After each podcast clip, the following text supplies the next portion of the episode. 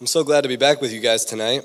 Uh, first, let me start by apologizing for my voice. Apparently, last week I thought I was just getting a scratchy throat, but it's definitely coming down with a cold. So, uh, you guys will have to work with me tonight as I try to clear my throat and stuff and make it through the night. But by God's help, we'll, we'll make it through, huh? Um, anyways, yeah, thank you so much for, for bringing me back this week. And uh, uh, I really did enjoy uh, last week, and like I said, I think that that wilderness message was just really important for me as well personally. And uh, and this week we're going to be dealing with. So last week we dealt with the theme of the wilderness in the Old Testament. This week we're going to be dealing with the theme of the Promised Land um, in the Old Testament. And uh, I was realizing in preparation for this, I'm like, but between these two themes, this is too much to cover. This is pretty much the whole Bible like you're trying to cover and, and, and put into two weeks. So uh, so bear with me. We got a, a, lot of scripture to cover tonight as well. Um, but I think you'll see that uh, it connects nicely, and uh, and there's some real encouragement that I think that we can take away from this as well. And I also like that. Okay, last week, the Wilderness Week was, uh, of course, going before Good Friday, and we're going with, through the wilderness with Jesus up to the cross. And uh, and this week, of course, is after Easter. So now we're celebrating that He is risen. And, uh, and this week we'll have a much more uh, message on, on the hope that we have uh, in the promised land, which might be getting a little bit too far ahead of myself there. But uh, last week we talked about how the wilderness is a bridge to something else. It's not a destination, but it's a bridge. So, what was the destination then for the Israelites as they're in the wilderness? Is, of course, the promised land. And so this was their hope. Now, I will give a little bit away of the conclusion here. Uh, what is our hope as we're in the wilderness? Is, of course, the promised land of being with God in the end when He creates the new heavens and the new earth. That's where we're going to uh, conclude the night. But I want you to see these themes stretching all the way back into the very beginning. So, uh, you can begin turning in your Bibles to Exodus 6. We'll get there in just a minute. But I want to talk about a few. And go ahead and go to the next slide. Expectations of the promised land.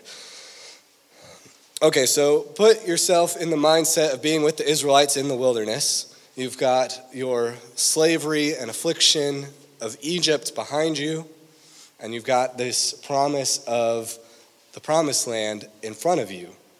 And so, what are some of your expectations as you're dwelling in this wilderness of this land that is to come? So, the first of all, this land is going to be called a land flowing with milk and honey. This is another way of saying that this is going to be a very fertile land. Last week we dealt with the idea of honey from a rock, this idea of um, God's blessings and provisions in the midst of improbable circumstances. And this idea of a land flowing with milk and honey means that this is a land of fertility, this is a land of plenty, this is opposite of the wilderness. Point two there it is a land opposite of the land of oppression of Egypt, it is a land of freedom. This is an important uh, dichotomy to get in your mind. And um, Exodus 3.17, we'll talk about this. And, and these are just example passages. Really, you'll see these themes in multiple different passages. But um, there's this idea that, okay, uh, God has brought you out of the land of slavery. remember last week we talked about what an important central image that is for the Old Testament and how often over and over and over again, as you read through your Bibles, underline that phrase or just take note of that phrase whenever it says, the God who brought you out from the land of Egypt.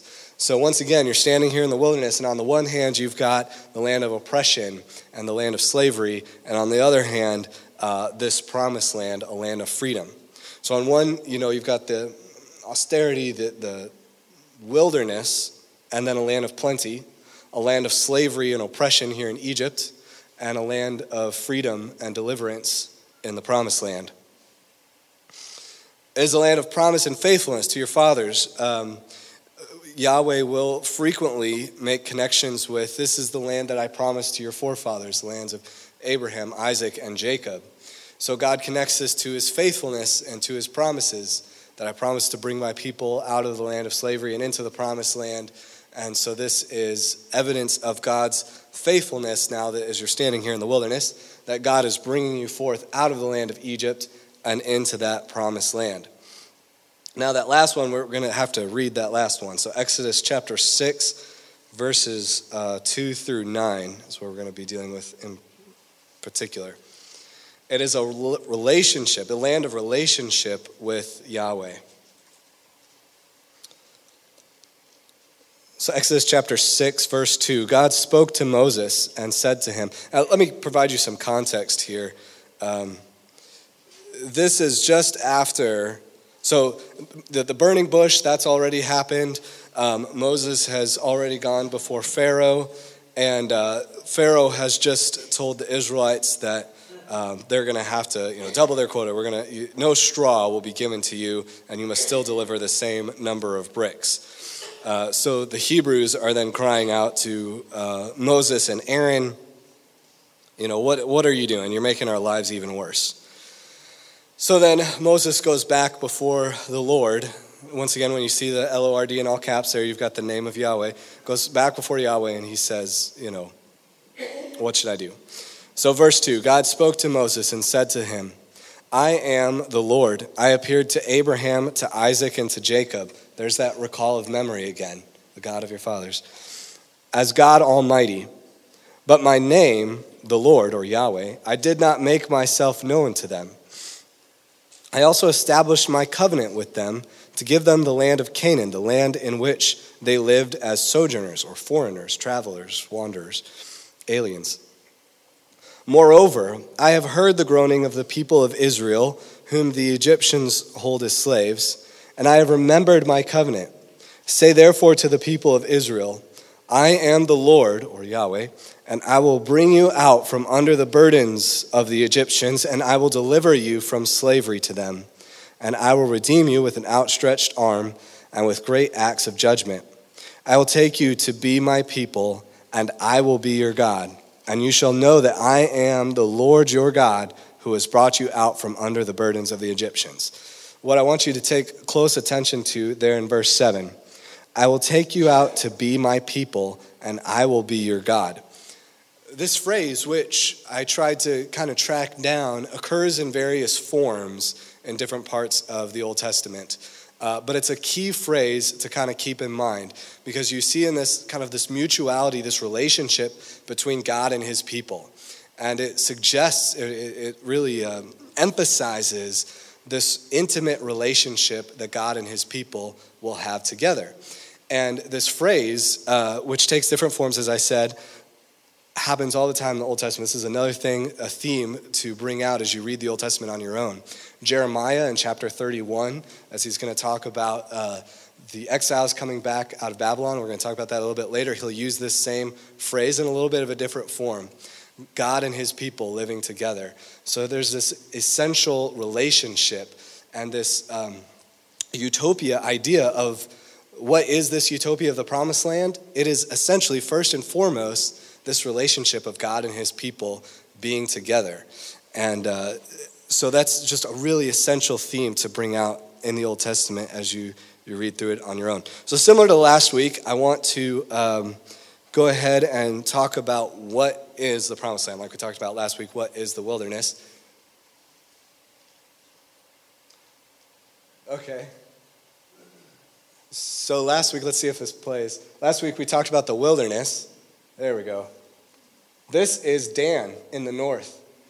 Last week we talked about how dry and how desert and wilderness the land of Israel is. But Israel is a land of extremes. I don't want you taking away from this this idea that all of Israel is this wilderness. Uh, because look at this, this is in Israel as well. And uh, you just see just tons of water coming out of uh, springs at the foot of Mount Hermon. And uh, if any of you have ever traveled to the north of Israel and Dan, uh, there's this whole park where you just walk through dense, dense vegetation and you see all these springs. One of the only places where you can uh, drink the water as it's coming up out of the springs. Of course, um, you know, as Americans, we're very cautious about drinking the water of another country. But because this is coming straight off the, the snows of Mount Hermon, uh, you can actually drink the water uh, straight out of the spring. Beautiful, clear, very, very cold water, and tons of it, as you see. This is, these are the springs that will feed the Jordan River, which will flow down into the Sea of Galilee and eventually all the way down uh, into Jordan. Um, I'm sorry, the Dead Sea.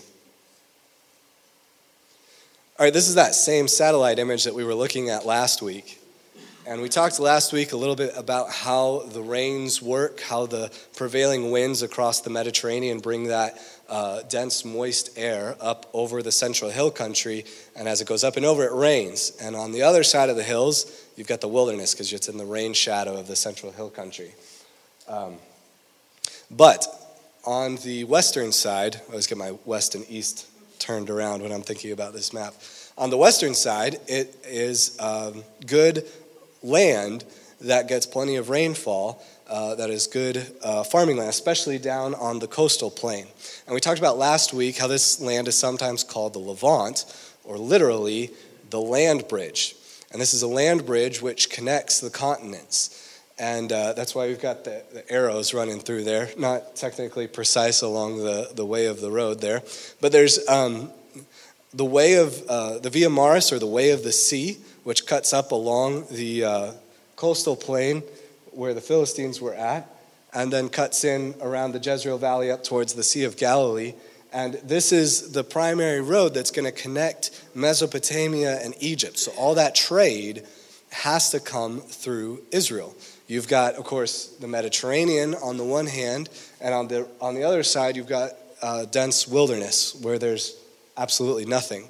So that creates this kind of bottleneck effect where, uh, where God's going to place his chosen people. And I think this is a very significant thing to think about uh, because out of all the places in the world, you, you think I'm not going to, uh, if, you, if you choose, you know, where you're going to live, I might choose someplace like Great Britain. You know, you could, you could, uh, you've got an island, you're secluded, you've got plenty of, you know, water between you and all the other people, and it's, you know, wet and good farming country and everything else. But God's going to place his people in one of the hardest to defend places on the planet, and one of the most strategic locations, too, for all these other empires to control uh, as all the world empires come around, they're going to want to control this land bridge and control the trade. Because if you can control this route, if you can control key sites along the trade routes, you can essentially control the world from this point.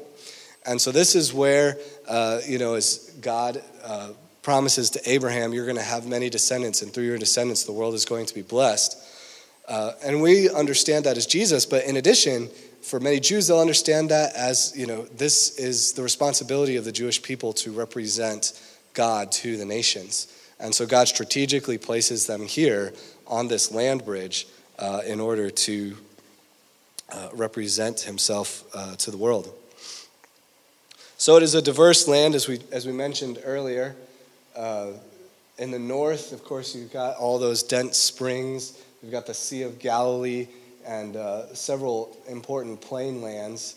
The central hill country, while it does get rain, uh, is very, very rocky and uh, is not the most beautiful land in the world. And I think sometimes when you think about this land, especially if you've been there, and you think, my goodness, this is the land flowing with milk and honey, that's hardly the case. It doesn't feel that way when you're there. It's a, it's a very prickly land, a land with uh, lots of rocks. But once again, understand that in contrast to the wilderness and understand that in contrast with the land of slavery, this land of oppression, this land of uh, you know wilderness and scratching a living off rocks, to the land of promise, this land of, of fertility. So, the Israelites are wandering through the wilderness. We're going to move forward in our heads chronologically to when they actually arrive in the uh, in the promised land. Now, this promise that God uh, gives to the forefathers, Abraham, Isaac, and Jacob, this promise that he gives to the Israelites as they're in the wilderness to bring them out of the land of slavery and into the promised land is fulfilled. Of course, you know uh, God allows the, the first generation to die out in the wilderness, brings that second generation in under Joshua, and uh, but very early on, we see that this utopia is not fully realized. They do arrive there, but it's uh, not, um, well, it's just not fully realized. Let's go ahead and read that Judges passage, uh, Judges 2, verses 1 through 5.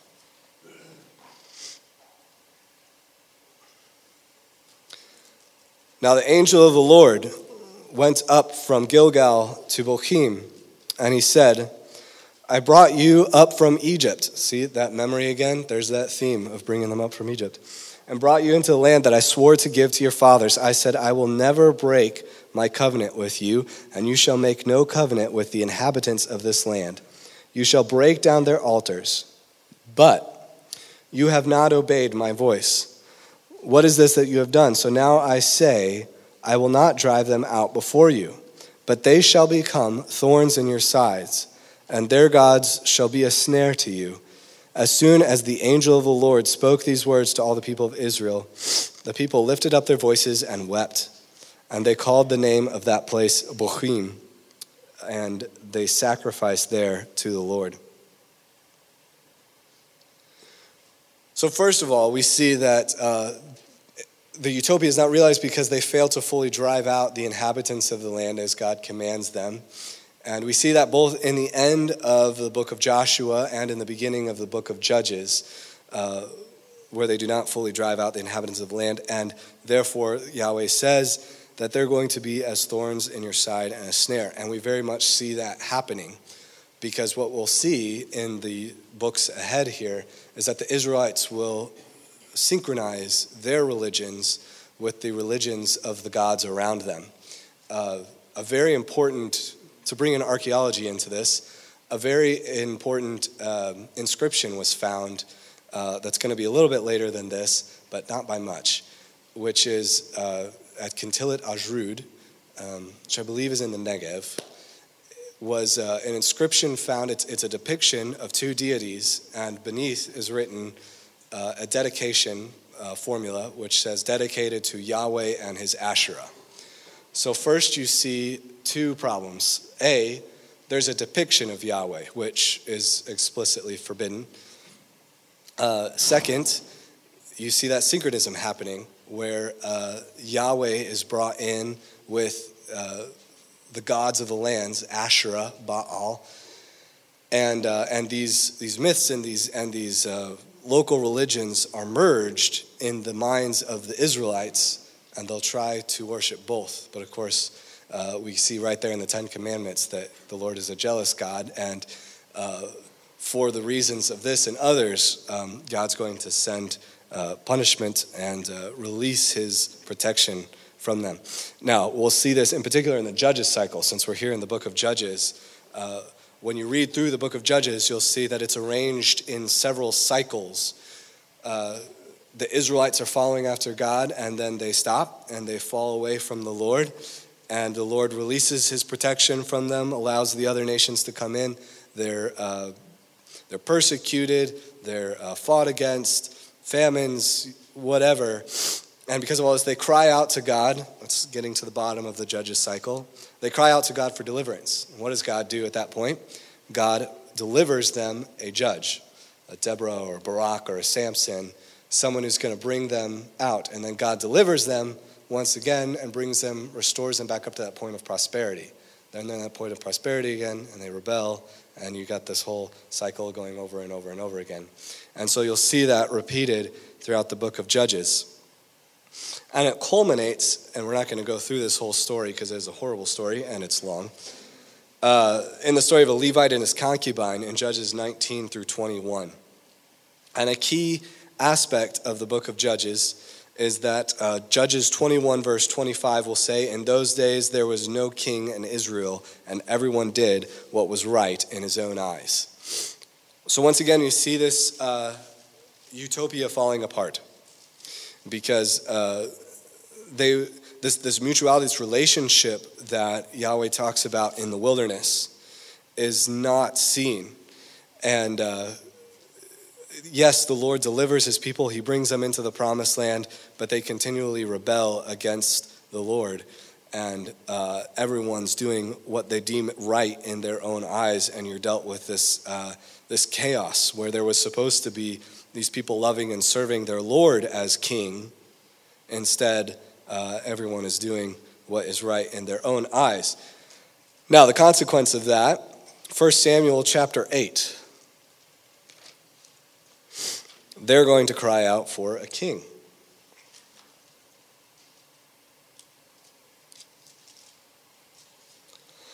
All right, verses 4 through 18.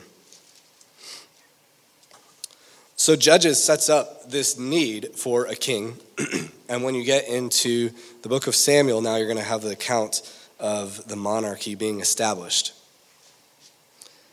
8 verse 4 Then all the elders of Israel gathered together and came to Samuel at Ramah and said to him, Behold, you are old and your sons do not walk in your ways. Now appoint for us a king to judge us like all the nations.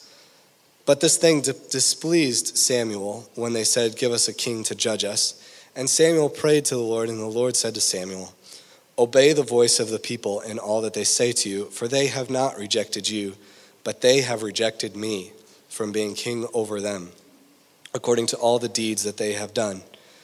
For the day I brought them up out of Egypt, see, there's, there's that memory again. It's happening again. This key central theological image that they're going to appeal to. Um, from the day that I brought them up out of Egypt, even to this day, forsaking me and serving other gods, like that inscription that you saw at Kuntillet Ajrud. now then, obey their voice. Only you shall solemnly warn them and show them the ways of the king who shall reign over them.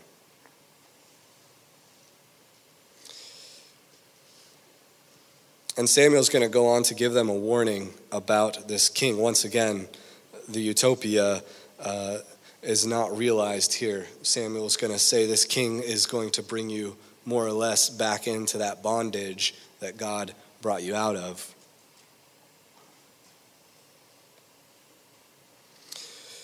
Now we're going to fast forward here quite a bit. Go ahead and turn to Jeremiah chapter 25. But here, as, as we're fast forwarding, as, as we're turning to that passage, uh, you all are probably pretty familiar with um, Kings and, and Samuel and all the accounts of the kings. As you go through them, uh, the, um, the author will, will talk about how each of these kings, they did what was right in the eyes of the Lord, or they did what was wrong in the eyes of the Lord, and then the consequences thereof. And as they evaluate each and every king going through them, you see this cycle kind of continuing of rebellion and restoration, um, rebellion and a call to repentance, God's deliverance and God's judgment happening in these cycles over and over and over again. And so, when will this uh, cycle be brought to an end? Well, another very key shaping event in the Old Testament is going to be the exile. Much of the scripture is going to come together around this time period, and so much of the exilic theme will also pervade scripture. And as we saw last week, Ezekiel is going to connect that exile to that wilderness theme that has already been established in the scripture. So well, let's go ahead and read, excuse me, Jeremiah chapter, oh, no, chapter 25 verses 1 through 14.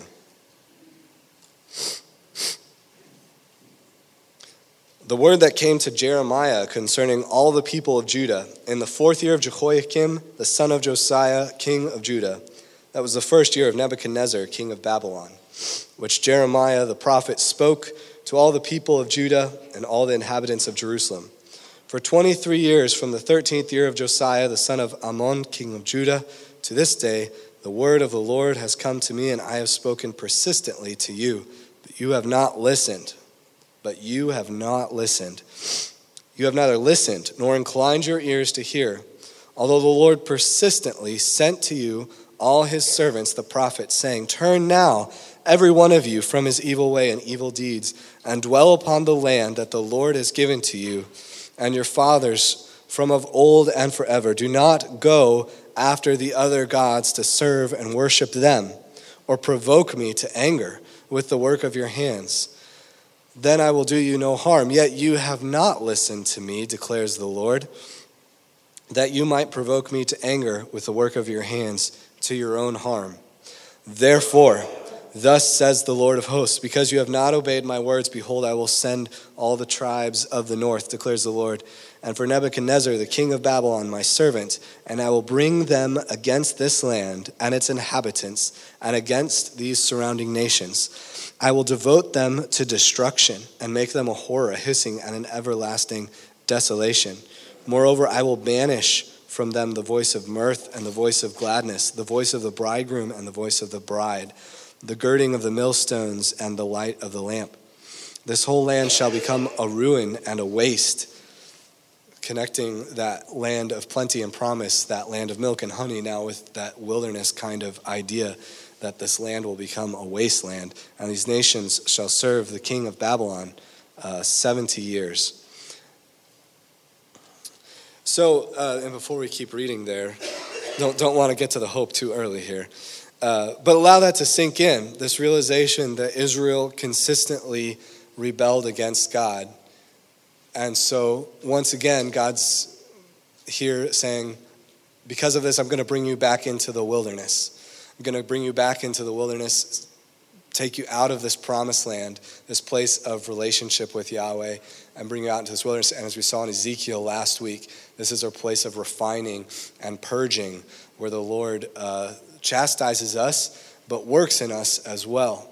And we'll see this happening uh, in a very interesting way with the Israelites because up until this point, and even archaeology can testify to this fact, uh, we will find this syncretism of the uh, serving of Yahweh with the serving of other local deities constantly mixed together, constantly finding idols and all these things you will not, however, find that either in the writings or in the material culture after the exile. From that point forth, Israel will be uh, will have given up those things pretty much permanently. Now we'll know by the time we get into the Second Temple period, they've got their other issues with Pharisaism and stuff like that. But the worshiping and serving of Baal, Asherah, burning their uh, children as the first fruits of their uh, fertility, all these cultic practices will come to an end now at this point in the exile because of this. So you'll see that, that purging taking place in a very uh, direct way in that regard. Now, verse 12 Then, after 70 years are completed, I will punish the king of Babylon and that nation, the land of the Chaldeans, for their iniquity, declares the Lord making the land an everlasting waste, and I will bring upon that land all the words that I have uttered against it. Everything written in this book, which Jeremiah prophesied against all the nations. For many nations and great kings make slaves even of them, and I will recompense them according to their deeds and the work of their hands. Let me uh, pause here on this passage as well for a little bit, uh, just because I think this is one of the most important uh, anchor points of fulfilled prophecy that can be very easily seen uh, in the historical record, extra biblically, outside of the Bible. Uh, this is really kind of an amazing thing, and one of the reasons that archaeology is, is fairly important. Let me sell archaeology for a minute, if that's okay. Um, because uh, prior to the golden days of archaeology, let's say 1930s, 1940s, Prior to that, uh, there was um, a general critical school of biblical scholarship that uh, had increasingly, some of you might be familiar with Wellhausen and some of the other turn of the century uh, critical biblical scholars who um, pushed back the dating of the Old Testament. They said, okay, Moses didn't have anything to do with miraculous, didn't have anything to do with this. Let's push back uh, the Old Testament into, first it was, say, maybe the United Monarchy period. And then it was, okay, maybe the time period of Josiah. But eventually you snowball effect with each student trying to outdo the previous generation, or you have uh, the Copenhagen School, which will say, virtually this entire thing is an invention of the post exilic period. So that is after uh, Cyrus the Great allows the Israelites to return from Babylon back to the land. They're going to say, this was a people that needed to invent a history about themselves, so they effectively invented everything that we read. And uh, they said even uh, the exile, places like Babylon and Nineveh, this was just a contrivance of these Jews uh, trying to invent a history of themselves. Well, the amazing thing was that once archaeology really got going, all of a sudden these places were found. Babylon's found, Nineveh's found. You find wall reliefs that talk about the kings of Judah and the kings of Israel coming and paying tribute to the kings of Assyria and Babylon. And many of even the details that we find in Samuel and Kings, uh, these cities are being found left and right, and all of a sudden, the context of the world of the Bible opens up in a dramatic way. And uh, it really forced even critical secular scholarship to do an about face at that point. The Copenhagen School at this point is pretty much uh, a, a, severe minority. At this point, uh, many, even secular scholars, will deal with, yeah, we have to deal with the reality that even someone like David exists. So they're going all the way back now to the point of David and saying, okay, yeah, David probably exists. Now, there's debate amongst scholars about what exactly his reign looked like, but it's a really amazing thing to see how uh, the context of the world of the Bible has shown to be accurate and true. And archaeology is a, is, a, is a complicated thing because oftentimes it leaves us with more questions than we have answers because when you're dealing with real world stuff, it can be a very complicated uh, endeavor to try to connect the Bible and the material cultural finds that we're uh, discovering. But nevertheless, uh, the, the power of it is to demonstrate the world and context of the Bible. All of these sites, uh, what, the, what the people were like, what their lives were like, so that we can better understand the world of the Old Testament. So, okay, I wanted to put in that little commercial there because as we see this uh, prophecy that Jeremiah, who's very historically anchored, there's no, there's not going to be any debate as to Jeremiah's authenticity and the time period of his living, is going to give this very precise prediction. 70 years, you're going to be out in Babylon. At the end of that, God's going to bring you back. And sure enough, we see that play out pretty much exactly. Uh, Babylon is going to be defeated, and uh, this is going to be recorded more intimately in the book of Daniel. Uh, and is going to be replaced uh, by a Medo Persian alliance. Cyrus the Great is going to come up and he's going to decree that uh, the Israelites may return uh, back to their promised land, back to the land of Israel. But these exiles, so now as we're moving forward in our uh, timeline here, situate yourself now in the wilderness of the exile with the Israelites. And let's go ahead and go to the next slide there. And talk about what some of their expectations were uh, as they were in exile. Now, this is a, a list that I compiled. Uh, go ahead and run through them and just put them all up there. Uh, the last one is going to be everything would be set right and stop there. Okay, good. Excellent. This was a list that I, I put together um, some time ago, but, uh, and, it, and it's compiled from several different sources. If you want to, in your notes, write down Jeremiah chapter 31, verses 31 through 34. Uh, much, many of the components of these expectations can be found there. But really, as you read through the prophets and you figure out what kind of expectations, particularly the pre exilic and the exilic prophets, uh, what kind of expectations they had for their return, you'll see a lot of these different attributes come in different forms uh, in different prophecies. But let me just go through them real quickly. Okay, the first one is kind of the obvious one as well a return to Israel. They expected to physically be brought back from the land of Babylon to the land of Israel. Freedom. This is an important point because, um, particular, and you might put there in your notes, political freedom in parentheses, they very much expected to go back to the way things were before the Babylonians destroyed them. They would be a sovereign uh, people, free from other, the oppression of other nation states. The restored temple, number three. Of course, uh, the Babylonians in 586 BC, they destroy the temple. And so, a very important point of the prophecies, Ezekiel will talk about this in great depth, is that the temple will be restored and brought back. Also, and once again in that passage in Jeremiah 31, you'll see the importance of restored prosperity. This land, this promised land of land flowing with milk and honey, will once again have its prosperity destroyed.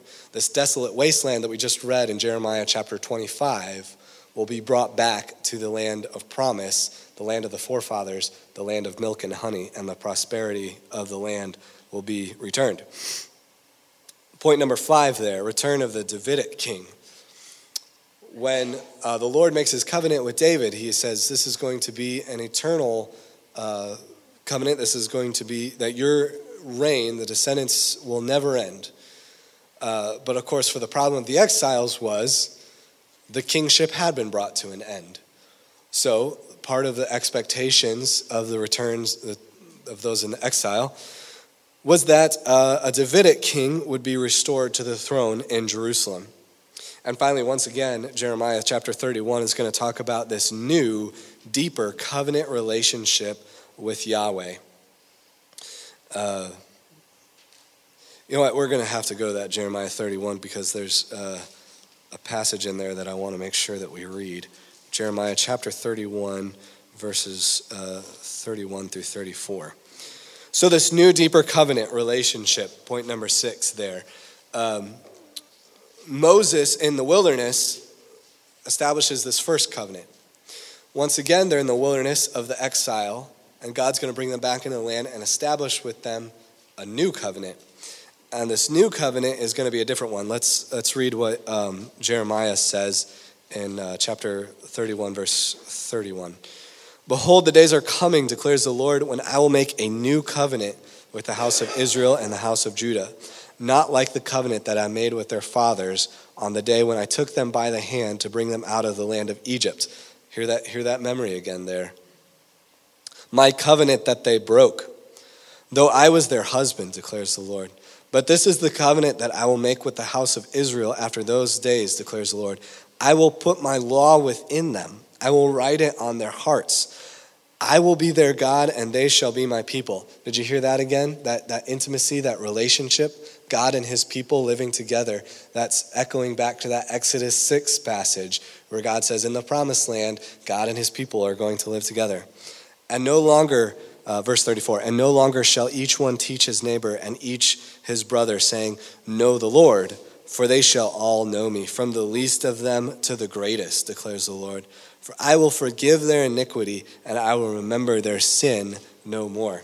Now, for us as Christians, we read that, and you're immediately thinking, Jesus and the new covenant and restoration from slavery. But put yourself in the mindset of the exiles. This is part of their expectations of what they're heading into as they come back from the land of exile. All right, and finally, and this is going to be found a lot more in Isaiah, but this idea of no more pain, sorrow, or weeping. And finally, everything will be set right. Uh, let me add there on point number eight that uh, also you will find, you can add this in your notes under point number eight, that uh, in terms of everything will be set right, many of the prophets will talk about the great and glorious day of the Lord, which will be a day of wrath and judgment when Yahweh will come and bring judgment upon the nations. The evildoers will be brought to justice, the righteous will be vindicated. This is the great and glorious day of the Lord, and that's what we mean there by point eight. Uh, the great, uh, finally, everything will be set right. Okay. You can probably already predict this coming. These expectations are not uh, fully realized. Uh, the picture there is a, a, picture of Herod's temple. It's actually the um, model of Herod's temple in the uh, Israel Museum today. Has everyone been able to see that model in the Israel Museum? Oh, yeah, a few of us. Okay. Uh, amazing model. Great for being able to sit and do teaching and stuff like that. This was not the temple that they came back to. This is Herod, who, uh, to spare no expense, always wants to outdo everybody. And is going to try to make this amazing, incredible temple. But the temple that will be built um, during the time period of Ezra and Nehemiah will be much more modest and, uh, and nothing like the beauty and the gl- glory and grandeur of the Temple of Solomon. particular, uh, a couple passages to keep in mind Ezra 3.12. We won't turn there right now, but something to put in your notes. Um, that's where, uh, as they're laying out the foundations of the new temple to be restored after they're called back from the exile, uh, the people are going to weep because they say this temple is clearly going to be nothing like the temple of Solomon. And in Haggai, Haggai and Zechariah, some key post exilic prophets uh, to keep in mind. They're going to also, Haggai in chapter 2 is going to be like, yeah, you, you guys have said this temple is nothing like the temple that was before. So, the exiles come back. The Jerusalem is in shambles. Uh, they rebuild the wall, but the wall is nothing like it was before. The temple is nothing like it was before. And so, this uh, utopia, once again, that you see the prophets talking about, is not quite fully realized. Already, prophecies have been fulfilled, they've been brought back. They are back in the land. As Jeremiah was talking about that 70 years, uh, they were in exile and they were brought back under the decree of Cyrus the Great. We have that decree, by the way, outside the Bible. There's a cylinder seal that uh, talks about, that's been found, that talks about Cyrus the Great and his declaration of a policy of restoration, allowing peoples to go back to their lands and establishing funds for the local peoples to build temples and to rebuild their society. So, once again, the biblical text shows that it's very intimately connected with its historical context and fits well within uh, the land and times that we see extra biblically as well. Freedom is not fully realized. They're still under uh, the Persians. And then the Persians will later be replaced by the Greeks and the Ptolemies and the Seleucids going back and forth. And eventually, of course, uh, the Romans. Brief period of independence under the Maccabees, but uh, for the most part, Israel is going to be uh, trapped under foreign rule. Now, God's presence had not entered the temple like it had for Solomon. If you remember in the account when Solomon dedicates his uh, temple, a cloud fills the temple such that the priests could not uh, carry out their uh, duties because the, the presence of God was so thick in the temple. When Ezra dedicates the temple, you don't see this same event take place. Ezekiel uh, prophesies very vividly about the presence of God leaving the temple as symbolic of the exile and leaving towards the Mount of Olives and then descending on the Mount of Olives and coming back into the temple and this, you know, great and glorious event. And this doesn't take place. This leads many to think, many of the Jews of this time period, are we still in the exile? Yes, God has already brought us back, but not yet do we see all these prophecies fully revealed. By the time we get into the second temple period, uh, the time period of Jesus, uh, this idea will still be uh, playing into a lot of the Jewish literature. And this expectation of the Messiah and the day of the Lord is going to be very imminently and present on their minds. Um, but thinking about back to that list, we can stay on this slide, but thinking back to that list of the 1 through 8, I'll just run through them real quickly. For the returnees of the exiles, how many of these prophecies were fulfilled and how many were not? One, return to Israel. Is that one fulfilled? Yep, that one was fulfilled. Uh, freedom or political freedom? No. Uh, restored temple, kind of. They got their temple back, but it's not what they expected. Restored prosperity, uh, a little bit, but not quite. Return of the Davidic king? No new, deeper covenant relationship with Yahweh? No. Uh, no more pain, sorrow, or weeping? Definitely not. and was everything set right? Definitely not as well.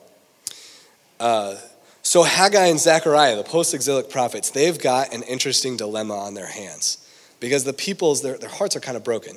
These expectations that they had coming back from exile were not quite fully realized.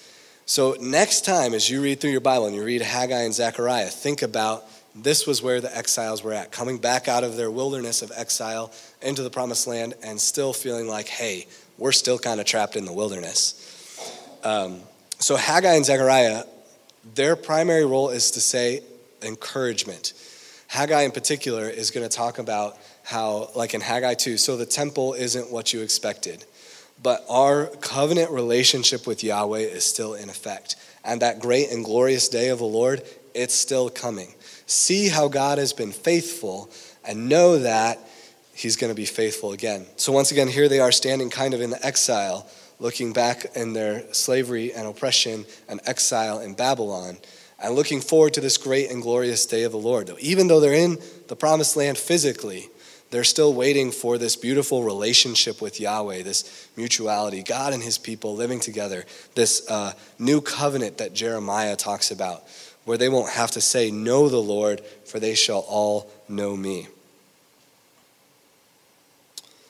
All right, let's go ahead and. You can tell I'm an Old Testament person when I condense my New Testament stuff to one slide. but, uh, but this is so key to, I think, understanding how much uh, of this trajectory that we're heading through in the Old Testament is coming together and culminating in the point of Jesus coming. So Jesus comes and he begins the kingdom of God. Uh, we will see, and once again, we'll go through that list of the expectations. When Jesus comes, what extra things are fulfilled that weren't before? So, freedom. How about freedom from death and slavery to sin? Absolutely.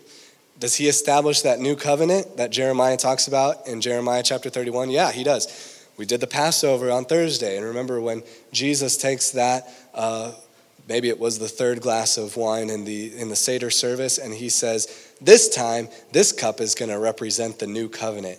And by drinking this, you are entering with me into this new covenant. And the disciples, they're connecting it with these Old Testament passages, and they know, yeah, all this trajectory, all the things that's been building up.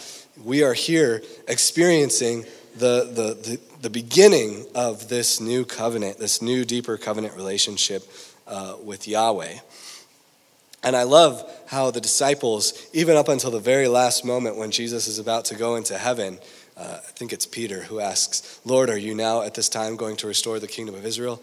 They're still expecting this uh, political freedom. They still have this idea in their head of what this day of the Lord is going to be like. And of course, Jesus' whole thing is talking about the kingdom of God is this much bigger thing than any of them could realize.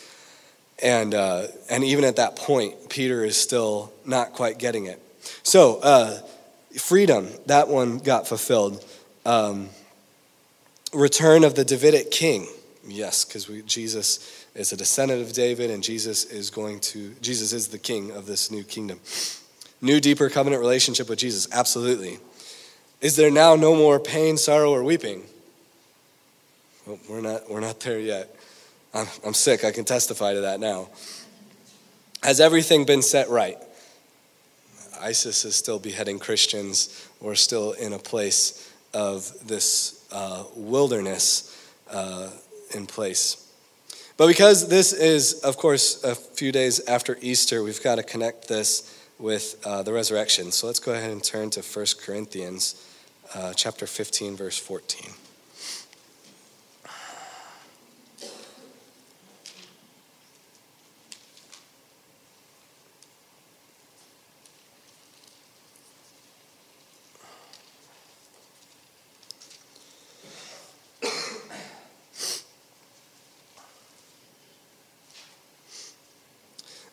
This is, this is such a key verse. And if Christ had not been raised, this is verse 14.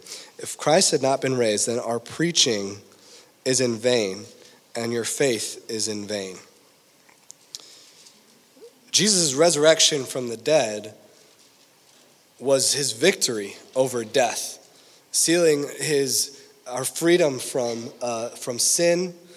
Uh, once again, reflecting that Jeremiah 31 passage that uh, we will be delivered from our sin and our bondage because of the cross and because of the resurrection, because of the empty tomb, uh, death has, uh, you know, death, where is your sting?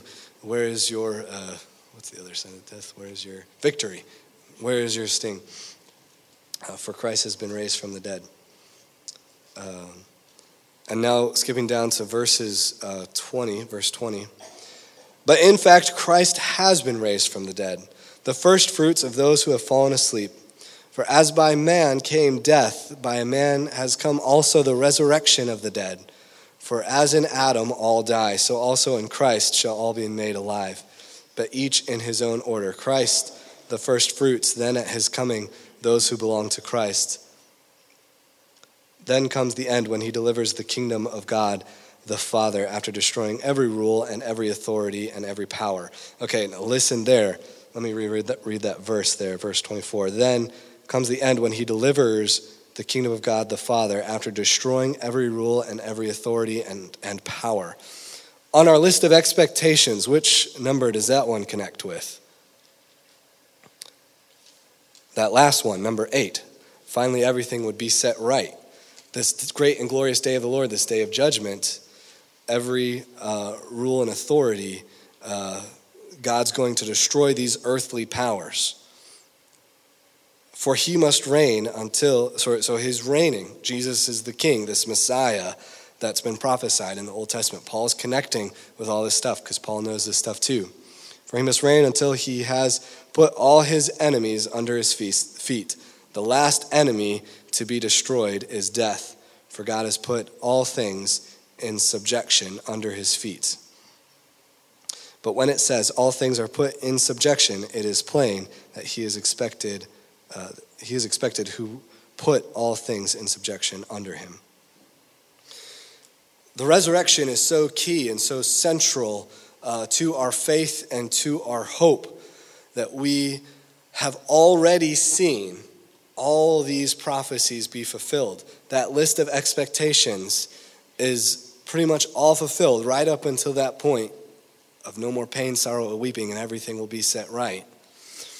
And these are things that are not yet here. So we exist here now under this new covenant in the kingdom of God, seeing all that God has already done, and knowing that because all this has already been done, we can have hope in our wilderness in the midst of our current circumstances for what has not yet uh, come to pass. So, what is this new kingdom that we're going to, uh, this great and glorious day of the Lord, what's it going to look like? John in Revelation is going to connect with this as well.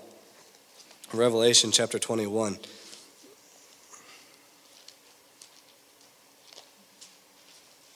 And just here is, as you, uh, as you read these passages, see that John, under the inspiration of the Holy Spirit, is connecting with all the prophets that are coming before him all these things that they were talking about the great and glorious day of the Lord that's coming. Uh, John in the book of Revelation is going to echo that here, even in this passage, about this wonderful expectation of what has what is yet to come. All right, we'll start out right in verse one. Then I saw a new heaven and a new earth, for the first heaven and the first earth had passed away, and the sea was no more. And I saw the holy city, New Jerusalem coming down out of heaven from God, prepared as a bride adorned for her husband. And I heard a loud voice from the throne saying, Behold, the dwelling place of God is with man. He will dwell with them, and they will be his people. Or when you hear that phrase, did you hear it? That same type of phrase, maybe different words, different language at this point, but that same idea God and his people together. That idea that goes all the way back to Exodus 6, when God's telling Moses, what the promised land is going to be like, this utopia. God and his people intimately together in relationship. What does Jeremiah talk about when he talks about the return and the great and glorious day of the Lord? God and his people being together. And here, John the Revelator is going to talk about the same thing. He will dwell with them, and they will be his people. And God himself will be with them as their God. He will wipe away every tear from their eyes, and death shall be no more. Neither shall there be mourning, nor crying, nor pain any more, for the former things have passed away. You hear all those themes coming through even now in the book of Revelation. This theme of what this great and glorious day of the Lord is going to be like. No more pain, sorrow, or weeping. Death shall be no more, and everything will be finally set right. Uh, this utopia that has not yet been realized in all of these manifestations from the Old Testament to the New Testament now can be, uh, can be fully realized. So there is hope. Here we are in our wilderness, uh, and I think, you know, connecting with last week too, we talked about how uh, we go through wildernesses, and uh, as uh, Marty was bringing out once again, this is a place where you hear the voice of God, where God shapes us and calls us and forms us. But the wilderness is not our destination. This is a place of our sojourning, where we're aliens and foreigners looking forward to our home, which is this, this promised land. And as inheritors of God's people, me as a Gentile, being brought in, inheriting these same promises, I also look forward, and you also look forward to this great and glorious day of the Lord. And so uh, we can have hope. And so I think it's very important when you read the Bible how important memory is uh, to remember what God has done. In the midst of our difficult circumstances, in the midst of our worst situations, this is when we're supposed to remember God's faithfulness. Now, this is not just remembering um, what God has done in our lives, although I think this is important, but it's also remembering that you're part of this bigger picture, this bigger story that's going on.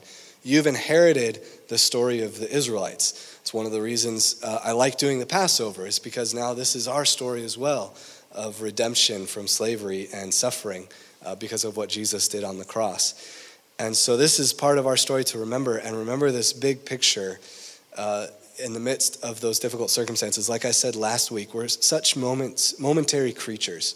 Uh, we can so easily get isolated, like the Israelites did in the wilderness uh, and thinking only about our current difficulties and circumstances. Um, but that is the wilderness. There will be difficulties and circumstances. But keep that big picture in mind. Uh, so I hope that this will be encouraging to you guys tonight. He is risen, and for that reason, uh, we can have hope. Let's close in prayer.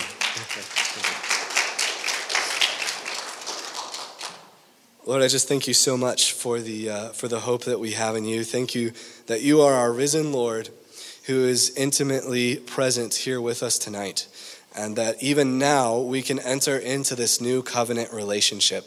Already we can experience freedom from bondage. We can experience healing by your blood and by your presence that comes into our lives, Lord. We can already experience these parts of the new covenant. So, Lord, I pray that uh, no matter where each one of us are at tonight, that we would be reminded of your presence and how we can have this new, deeper covenant relationship with you, and that even now we can truly know you and, and know you better. So, Lord, I pray that each one of us would be challenged by this, and that whatever circumstances we may be in now or in the future, that you would help us to remember and help us to see uh, this bigger picture and this bigger story of what you're doing. Help us to have faith and trust in the midst of our difficult circumstances, uh, to know that you are working even in the midst of all that, and that your voice is present in the midst of our wildernesses, but we can still have hope even in the midst of our pain. So thank you, Lord Jesus, and I just praise you for how amazing your story is and how amazing um, your word is. And so I pray that uh, we would just be encouraged to go and study you more and know your word better. And uh, we pray all this in your name, Lord Jesus. Amen.